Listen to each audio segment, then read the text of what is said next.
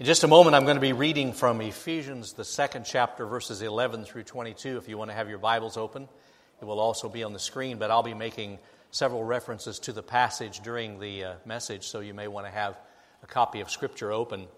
Before I do that, uh, I want us to have a time of prayer, and as Hannah said to the children, uh, one of the most important times of worship is when we're not talking, singing, where we're just quiet and we're listening. So I invite us to a time of silence to be in God's presence as we bow our heads together, and then I'll lead us in prayer.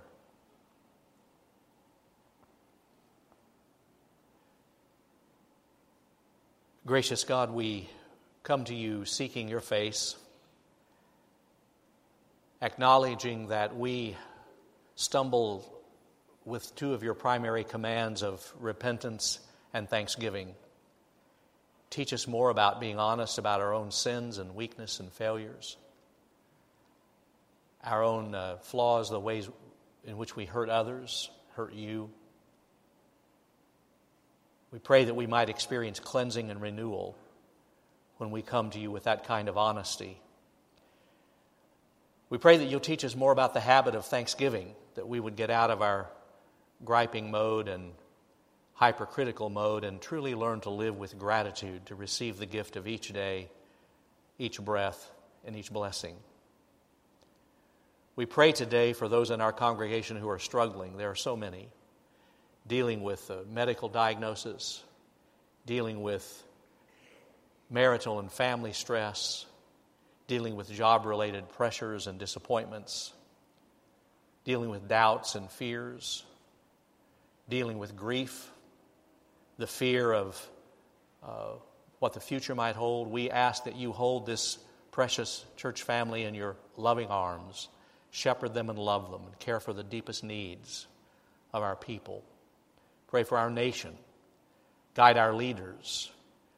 We always pause to thank you for those who serve in the armed forces and for the protection they offer, and we pray your blessing upon them and upon their families during times of separation and sacrifice.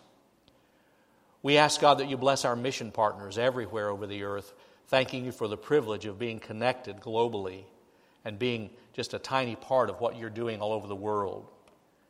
We offer you thanksgiving for that and pray that you might help us to be faithful in our partnership and that today, all over the earth where the name of Jesus is proclaimed, lives would be turned to you. So now, as we approach the scripture and we think about what it means to overcome our artificial, human written boundaries, uh, as we explore what it means to be truly one in Christ, open our minds and our hearts, and we pray that in everything that is said and done, you'd be glorified through Jesus Christ our Lord. Amen. From Ephesians 2, Beginning in verse 11, I invite you to stand if you're able to do so as God's word is read aloud. Ephesians 2:11 and following. So then, remember that at one time you Gentiles by birth, called the, circ- the uncircumcision by those who are called the circumcision, a physical circumcision made in the flesh by human hands, remember that you were at that time without Christ, being aliens from the commonwealth of Israel and strangers to the covenants of promise, having no hope and without God in the world. But now in Christ Jesus, you who once were far off have been brought near by the blood of Christ. For he is our peace. In his flesh, he has made both groups into one and has broken down the dividing wall, that is, the hostility between us. He, was he has abolished the law with its commandments and ordinances that he might create in himself one new humanity in the place of two, thus making peace, and might reconcile both groups to God in one body through the cross, thus putting to death that hostility through it. So he came and preached peace to you who were far off, and peace to you who are near. For through him both of us have access in one spirit to the Father. So then you are no longer strangers and aliens, but you are citizens with the saints and also members of the household of God, built upon the foundation of the apostles and the prophets, with Christ Jesus himself as the cornerstone. In him, the whole structure is joined together and grows into a holy temple in the Lord, in whom you also are built together spiritually into a dwelling place for God. The Word of God for the people of God. Thanks be to God. You may be seated.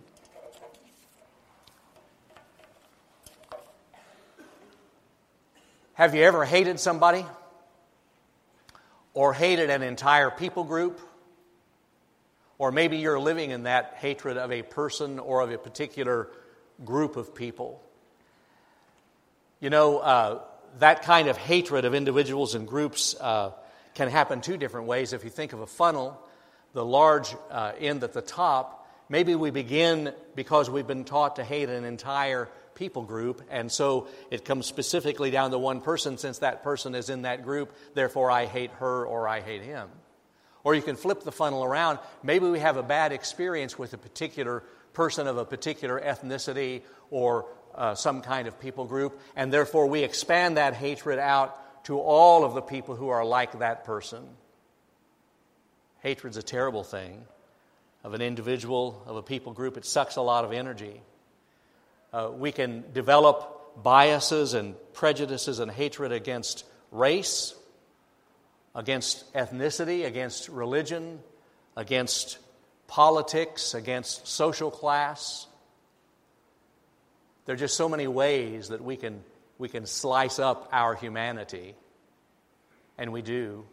The Apostle Paul addressed it head on in this scripture, and he points out that there are two kinds of estrangement there's a loneliness and a being cut off from God, but there's also a loneliness and a being cut off from other people. And actually, one exacerbates the other. It's, it's horrible when people feel both cut off from God and alone and cut off from others and all alone.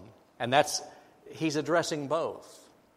In fact, in that uh, famous triplet in verse 12, he talks about how awful it is to be without Christ to be without hope, and to be without God. And then he weaves in that not being a part of God's family, being excluded, that aloneness, that estrangement, that being cut off is a horrible thing. I uh, read the story once of a man who was going to go uh, on, a, uh, on an overseas trip on an ocean liner. And before he boarded, he found a little boy and paid the boy money to wave at him. The boy was still on the shore, and as the boat left, he paid the boy to wave at him so he wouldn't feel all alone. Is there anybody here who enjoys being left out? You know, whether you're four years old and you don't get invited to the party, or whether you're 40 or 94 Nobody enjoys being left out. And the Apostle Paul is talking about the excruciating pain of being cut off from God and cut off from one another. And then in verse 13, he says, But now in Christ. I love those four words, but now in Christ. Paul does that several times in Ephesians. He does that pivot, but now in Christ. But now in Christ, Paul says. Jesus brought us who were far near by his blood. For he is our peace, and he has broken down the dividing wall that is the hostility between us.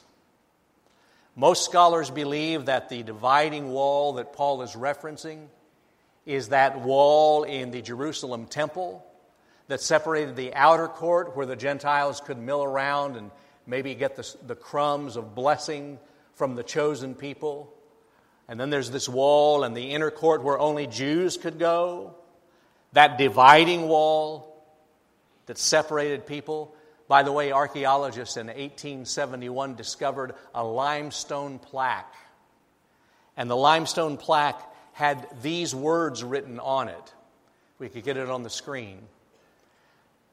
No man of another race is to enter within the fence and enclosure round the temple.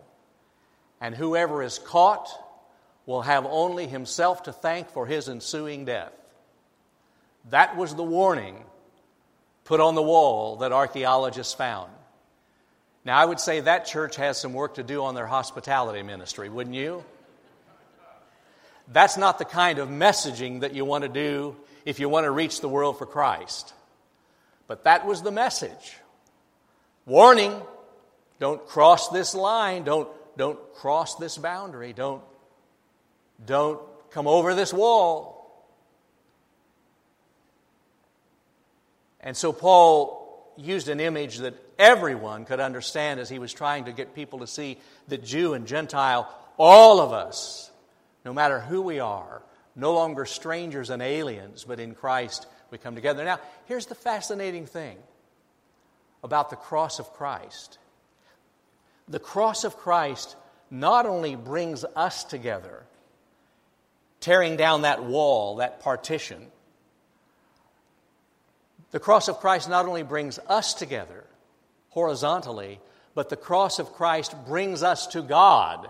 Because Paul says in verses 15 and 16, he's abolished the law with all of its commandments that he might create one new humanity in the place of two, thus making peace, and he might reconcile both groups to God in one body. See, that's the power of the cross. At the cross, there are no special claims of privilege. At the cross, all of our claims that God loves us more, or that we're somehow more deserving, or that we've somehow earned more points with God, at the cross, all of that just melts away, and we are all level at the foot of the cross. And God's love comes pouring onto us at the cross. And God, who knows us best, who knows our flaws and our failures and our ugliest thoughts and our dirtiest deeds. This God who knows us, loves us, and in Christ forgives us. And that's also why the cross creates such violent reaction among people. Because at the cross, we can no longer maintain this claim that our group is special at the cross, we can no longer claim that our group is loved more and favored. Because at the cross, we're all the same, and all the groups dissolve and melt away. And it's a powerful image when you think about it. As Paul is saying some revolutionary things. But how does this apply to real life? hundreds of applications. In the 1800s, uh, when immigrants were streaming into our nation, many of them through Ellis Island, historians record that businesses and shops had signs in the windows hiring, help wanted, and then in big letters underneath that, Irish need not apply. Irish need not apply. Interesting, isn't it, that over the generations, the groups we hate have changed, but the hatred is consistent. We just find new groups to hate. Last year in South Carolina, there was a historically black church that had a vision to feed hungry children in their neighborhood. So they were working on some donations and some grants. They were writing grant proposals. And some people found out about it, and they received one day, this church in South Carolina last year, they received a $2,000 anonymous donation. And the person, the donor, said, I want you to have this money because I used to be a racist. He said, and then Jesus Christ changed my life, the Holy Spirit changed my life, and being involved in a local church changed my life. And I no longer hate. The Apostle Paul says, one new humanity, No longer strangers, no longer aliens, but together. Tertullian uh, was an early church father. He lived in the second century of the Christian era. And uh, he made some insightful observations as a Christian and as a scholar.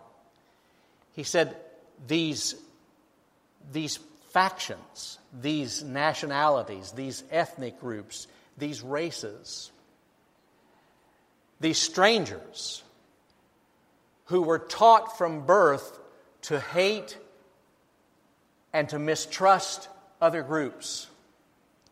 These strangers who were conditioned from their earliest years to hold others at a distance who were not like them suddenly begin following the Jesus way. And he said, the testimony of the outsiders become, behold how they love one another. Because you see, those categories disappeared for them Jew, Gentile, rich, poor, black, brown, white, slave free, male, female, class, politics, culture. All of those boundaries, Paul says, are passe. They're, they're old news. They're old fashioned. They're out of date. They don't work anymore. We are one new humanity in Christ. We are no longer strangers and aliens. I once heard a, a professor at seminary teaching on missions. And he, he had such a heart for the world. He said, he got worked up one day in class and he said, Did you know that God can't tell a foreigner from a, from a local without a program printed by a human being? God can't tell a, a foreigner from a local without humans drawing the map and the boundaries.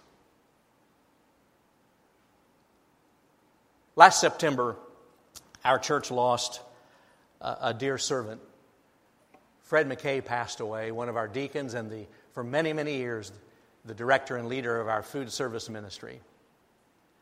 And uh, at the service that we had for him, uh, his neighbor came up to me. And uh, she said, You know, I grew up as his neighbor my whole life. And when I was a little girl, I remember Fred built a fence between our properties. And after he'd built the fence, he came over to our house and sat down and said, Now I built the fence, but I want you to always remember there's a gate. There's a gate. One new humanity. No longer strangers and aliens. What would happen if each one of us this morning heard this passage of Scripture with fresh ears, that if we heard this passage of Scripture so deeply that it broke up the crusted over prejudices and hatreds and biases that are so deeply embedded in our, in our souls, what would happen? And what is it that needs to happen in your life and mine for some wall to come down or for some fence to have a gate cut in it? What wall in your life needs to come down this morning?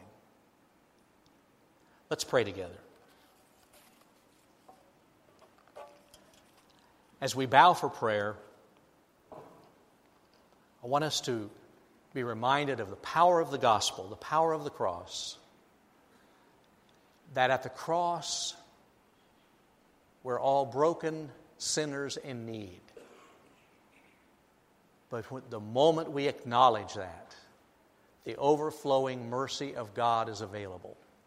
If you have never trusted Jesus Christ as your Lord and Savior, Paul says that wall has come down and that Jesus is reconciling us to God as well as to one another. Would you step into that grace? Would you, by faith, open your heart and say, Yes, Jesus Christ, come into my life? I, I turn, I repent of a life that have shut you out, that has shut you out. I receive you by faith.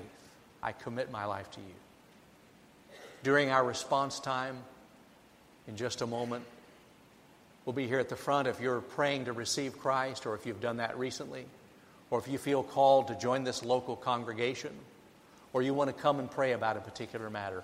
Right where we stand this morning, a wall that needs to come down. You and the Holy Spirit wrestle with that issue. It might be with a person, might be with a group. Heavenly Father, thank you for your sustaining grace and your patience with us to continually learn anew the gospel call. In Christ's name, amen.